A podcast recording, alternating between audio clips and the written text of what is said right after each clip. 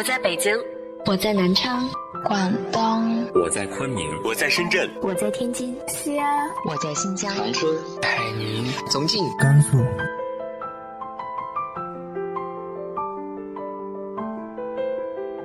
这里是 FM 幺八零八四，昨天的你的现在的未来，我是主播背着吉他的蝙蝠女侠。无论你在哪儿，这里都有我的温暖等你。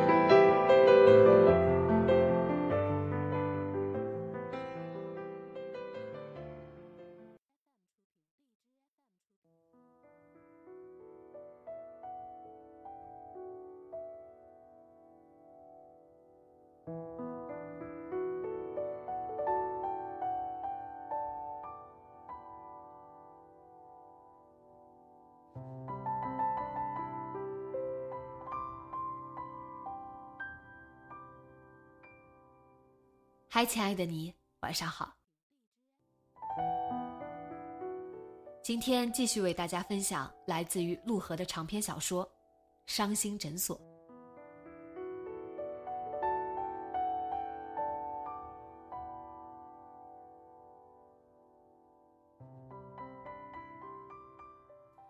大学时代，宁轩对程峰一直没什么好感，当然也谈不上多么讨厌。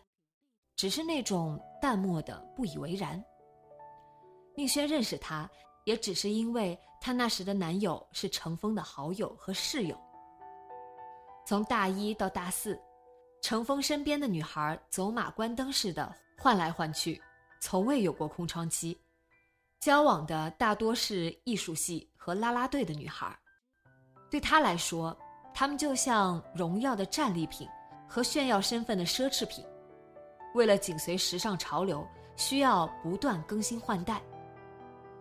在这些眼花缭乱的短暂关系中，他总能和每个人保持友好关系，从容自若，游刃有余。即便偶尔有女孩对他心怀不忿，舆论也总是站在他这边。似乎大家都公认，而女孩们也满怀期待地认为，像他这样的人。不可能长期专属于某个人。那时，宁轩也只是偶尔在周末聚会上见到他。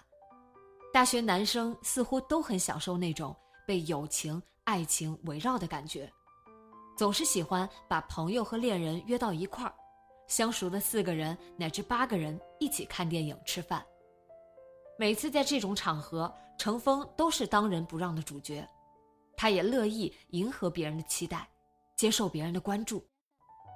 只有宁轩对他很淡漠，但也仅此而已，就像不喜欢电影里某个演技浮夸的演员。只有一次，他没有像平常那样小心的掩藏好对他的不以为然。那次程峰侃侃而谈，说患抑郁症的人都是极端脆弱又自我中心的人，让宁轩忍无可忍。他来不及多想，就脱口而出：“你这辈子就没有过心理危机？”程峰略显错愕，但很快就恢复惯常的从容。“当然有。”他微微一笑。上学期绩点排名出来的时候，我就怀疑自己是不是努力过头，有点偏激了。总这么出类拔萃，自己不会觉得难堪吗？会啊，尤其是像这样被人嘲讽的时候。宁轩没说什么，迅速收起表情，恢复平常那种礼貌的淡漠。那之后，他渐渐不再参加那种聚会，也很少见到程峰。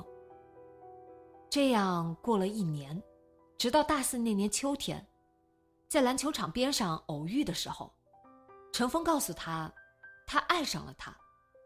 非常突然，毫无先兆，也没有任何铺垫，他就那样直接说出来。宁轩的本能反应是转头张望四周，就好像有人正拿着摄像机对准他，等他出丑。周六傍晚，篮球场四周挤满了围观喝彩的男生女生，不远处，她的男朋友正高高跃起，向篮筐投出一个三分球。没有人留意坐在球场边石阶上的他们。我爱你。陈峰盯着他，又说了一遍。宁轩瞥了他一眼，短暂思量之后，判定他是想开个恶毒的玩笑。很好玩吗？我一点都不觉得好笑。他用嘲弄掩饰自己的慌乱，在石阶上伸直双腿，然后抬头朝球场那边示意：“我爱那个人，他是你的朋友。”那之后不久，宁轩听说程峰和女朋友分手了，他也没在意，以为他又准备换一个新的战利品。直到元旦前一晚，在小剧场看电影的时候，那一次程峰因为刚分手，是一个人来的，除了宁轩和男朋友，还有另一对恋人。中途那对恋人借故离开了，不久，宁轩的男朋友接到电话。回寝室给忘带钥匙的室友开门。眼前的情景变成程峰和宁轩单独坐在小剧场的最后一排。但想到男朋友还会回来，宁轩也没怎么在意，一边看电影一边从旁边的折叠小桌上拿薯片吃。某一刻，他伸手去拿薯片的时候，程峰刚好也朝薯片袋伸出手。哦对不起，他说。但他没有缩回手，宽大的手掌附在宁轩的手背上。宁轩一时僵住，没有动。手背上的那只手慢慢张开，握住他的手。剧场顶棚幽暗的灯光，照在他骨节分明的手背上。他猛吸一口气，惊讶的看着，仿佛那两只手。是正在自行进化的新兴物种。他想缩回手，但他没有松开，握得那么紧，几乎要把他的手捏碎了。慌乱中，他凑过去，在他手上狠狠咬了一口，他叫了一声，松开手。宁轩知道自己应该立刻起身离开，但他没有。两人就这样坐在昏暗的剧场里，茫然望着荧幕。直到宁轩的男朋友回来，那之后，宁轩发现程峰看他的目光变得越来越肆无忌惮。他视而不见，一面怀着类似抵御外敌入侵的决心，继续跟男朋友交往。大四刚放完寒假，男朋友却忽然向她提出分手，没有任何解释。但宁轩可以猜到原因。对他的质问，程峰很干脆的承认了。他告诉他了，他来问我，是不是爱上你了？我没有理由骗他。你混蛋，凭什么？你凭什么就这样毁了别人的生活？程峰却理直气壮。如果他真的爱你，如果他是个男人，就应该把我按住，往死里打。而不是跑去跟你分手。宁轩打了他一个耳光，他没有躲。那天深夜，宁轩走出武大的凌波门，独自一人沿着东湖漫无目的的往前走。走到木山脚下的时候，回头发现程峰跟在他后面，他咬牙切齿的对他说：“他再也不想见到他。”如果你真的像你自己说的那么爱我，就为我做一件小事。永远别再让我看见你。我郑重的请求你。这不是什么爱情游戏。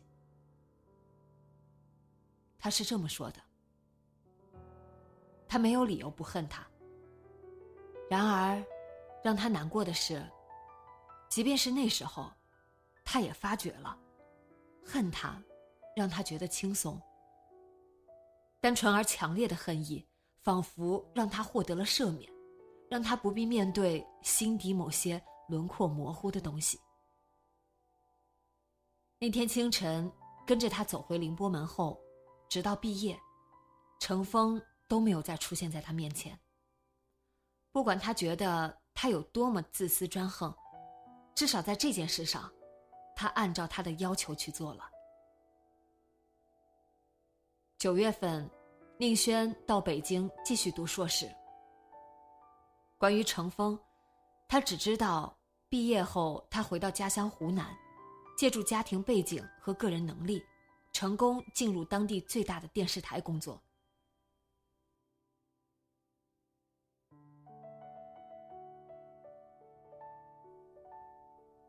刚刚似乎睡着了，应轩从窗台上坐起来。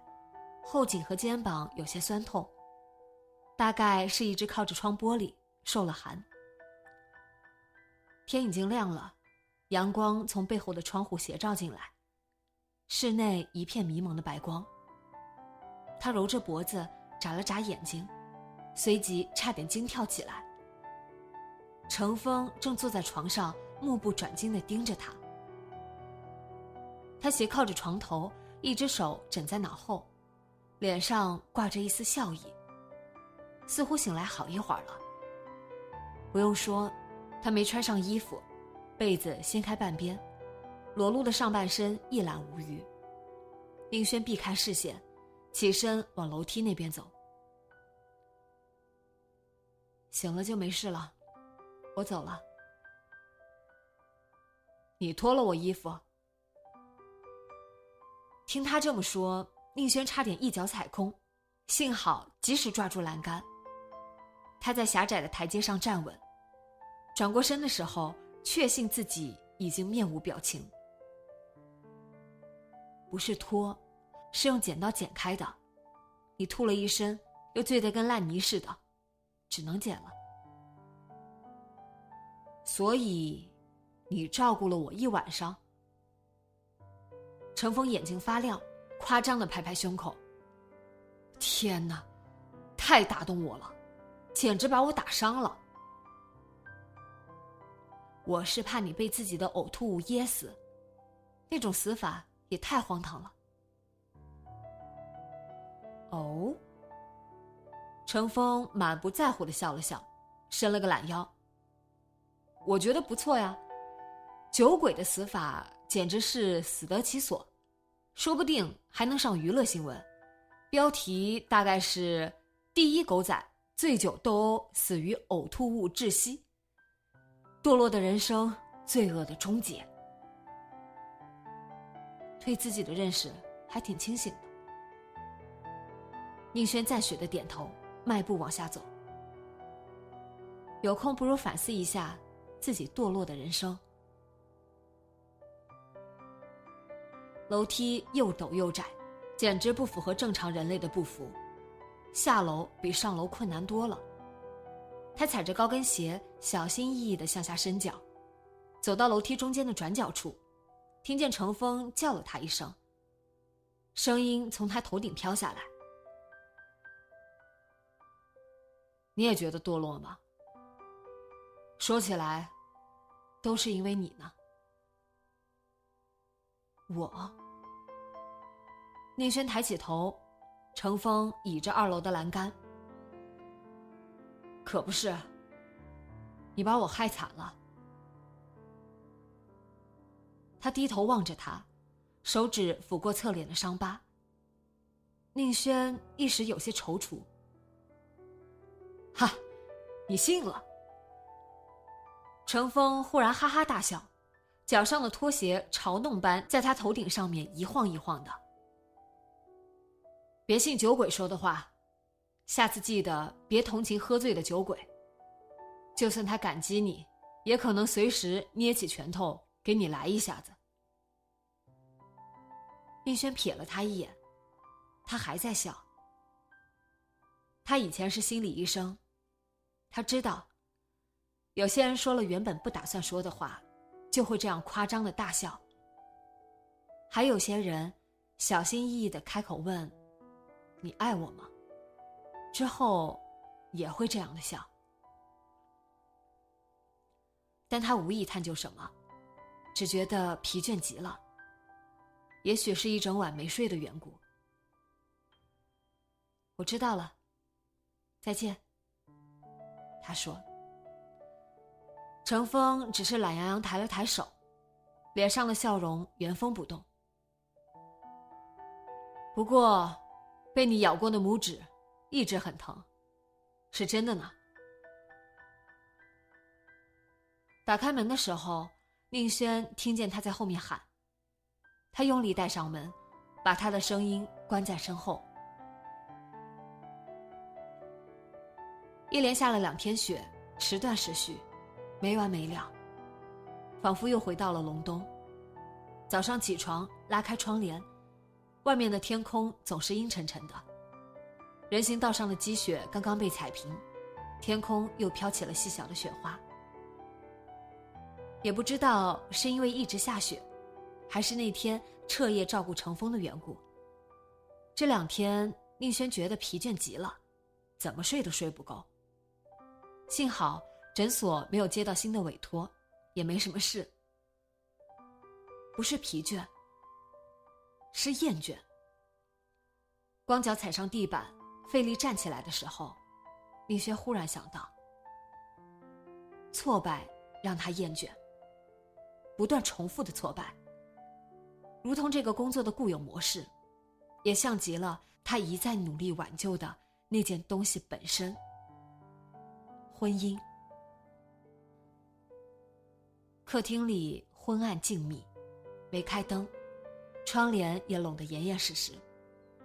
明明是大清早，感觉倒像是深夜。唯一的光线来自电视荧幕，不断变换的白光映在沙发前的地板上。不知道为什么，只有画面没有声音。自从孙淼来了以后，电视机似乎就一直这么开着。平时也没见他按遥控器换台，播肥皂剧就看肥皂剧，播新闻就看新闻，哪怕是那种扯着嗓门吆喝的电视购物节目，孙淼也照看不误。有时。见他对着演示面膜如何拔除鼻头黑头的恶心画面，兀自岿然不动的盯着看，一边还一勺一勺往嘴里送焦糖布丁。宁轩会忍不住怀疑，他是不是通过看电视在修炼什么内功？此刻，孙淼也像平时一样窝在沙发上，身上穿着那件看不出颜色的旧 T 恤。一边看哄笑个不停的综艺节目，一边从包装袋里拿饼干吃。茶几上扔着几个打开的塑料袋，都是饼干、薯片、爆米花之类的东西。宁轩走过去，顺手捡起地板上的一个空塑料瓶，扔进垃圾桶。早饭吃什么？好饿啊！孙淼头也不抬的喊了一句，伸直双腿。搁到茶几上的脚又碰到了另一个塑料瓶，他完全视而不见。宁轩不禁有些恼火，怎么跟养了个女儿似的，还是一个邋遢的叛逆少女。而他就像一个疲惫啰嗦的母亲，每天跟在他身后收拾，叨念着自己都厌烦的话。唉，省省吧。宁轩再次捡起塑料瓶。扔进垃圾桶，就吃饼干呗，再喝点可乐，好吃又省事。诶，孙淼惊诧的转过头，长睫毛忽闪忽闪着。你怎么啦？宁轩没回话，往他旁边一坐，伸手从他手里的塑料袋抓了一片饼干。接着瞥见他脚上的袜子破了个洞，大拇指伸在外面。本不想理会，忽又觉得袜子有点眼熟，再一看，可不就是他的袜子吗？孙淼，宁轩的声音意外的响亮，不只是孙淼，连他自己都被吓了一跳。孙淼手里的饼干啪嗒掉在地板上。干嘛？都说了不许穿我的内衣，没穿呀。孙淼嘟囔一声，歪过脑袋。那头乱糟糟的短发长长了不少，遮住了他的眼睛。他甩开头发，顺着宁轩的视线看了一眼，旋即讨好的笑了笑。袜子嘛，又不是内衣。宁轩一时竟找不出反驳的话来。孙淼捡起掉在地板上的饼干，毫不犹豫的扔进嘴里，嘟囔了一句：“袜子越穿越少，也不知道跑哪去了。”这裙子怎么样？突如其来的快乐声音，几乎让静谧的客厅震颤了一下。沙发上的两人一起转过头，只见徐焕笑盈盈的站在卧室门口，穿着一件米色落肩长裙，像新娘一样小心翼翼的提着裙摆，脸上的神情也像新娘。人面桃花说的就是这个，宁轩在心里赞叹。好看。他说，声音听起来却有点敷衍。孙淼像拨开帘子一样，用手指拨开遮住眼睛的头发，斜眼一瞟。下雪天穿这个，也不怕冻死。恋爱了，宁轩问道。看着像，孙淼回答。说着，两人一起回过头去，双双盯着电视屏幕。孙淼像投篮一样往嘴里扔饼干，宁轩则像吃药一样把饼干塞进嘴唇之间。真是受不了。徐焕大步穿过客厅，哗啦一记拉开窗帘，刺眼的天光倾泻进来。宁轩和孙淼同时抬起胳膊遮挡。雪不知什么时候停了，天空开始放晴。现在是早上九点，九点。徐焕怒喊：“你们俩却像活死人一样，躺在沙发上看电视、吃垃圾食品，我受够了。”看来，他又恋爱了。孙淼放下胳膊，无动于衷的说：“是什么人？”宁轩问。徐焕没理他们。走到卫生间门口的穿衣镜前，他前后左右的照着，又拨下一侧的肩带，对着镜子欣赏自己白皙光洁的肩膀，然后拿出手机，对着镜头做出各种表情，时而开朗的露齿而笑，时而低下头拨开耳边垂落的头发，温柔微笑，时而高傲的抬起下巴，一脸冷若冰霜。堪比川剧绝活变脸，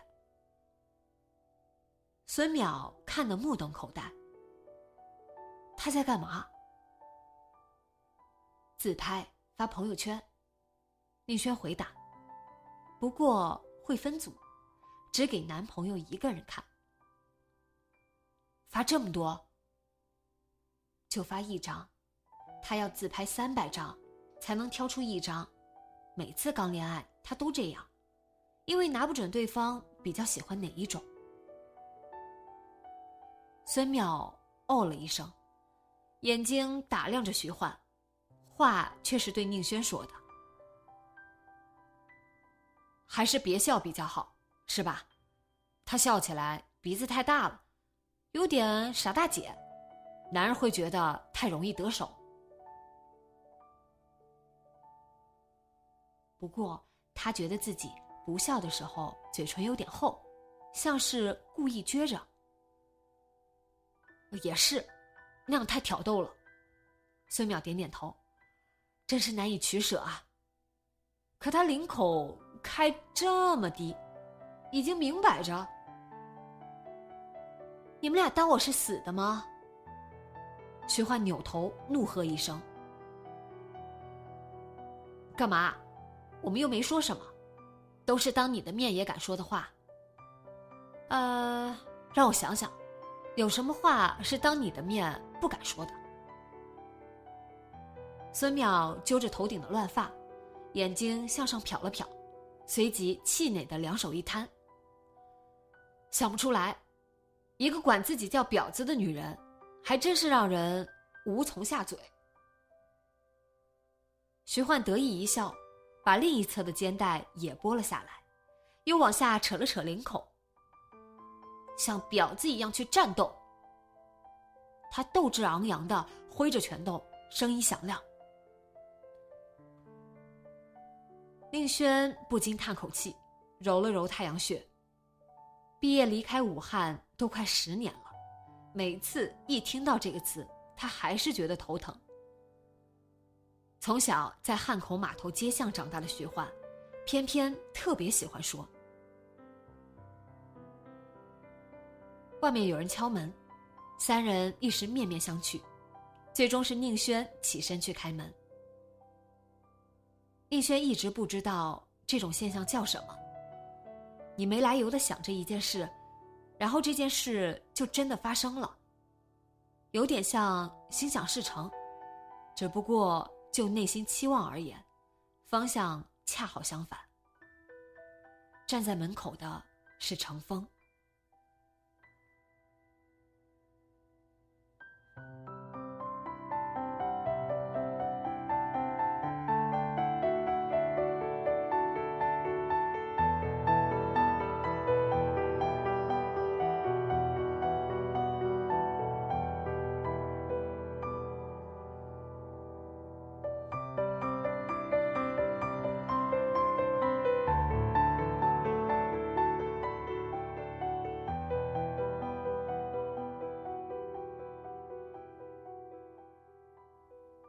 之后的故事，下周三继续说给你听。今天的节目就到这里，今晚做个好梦，晚安。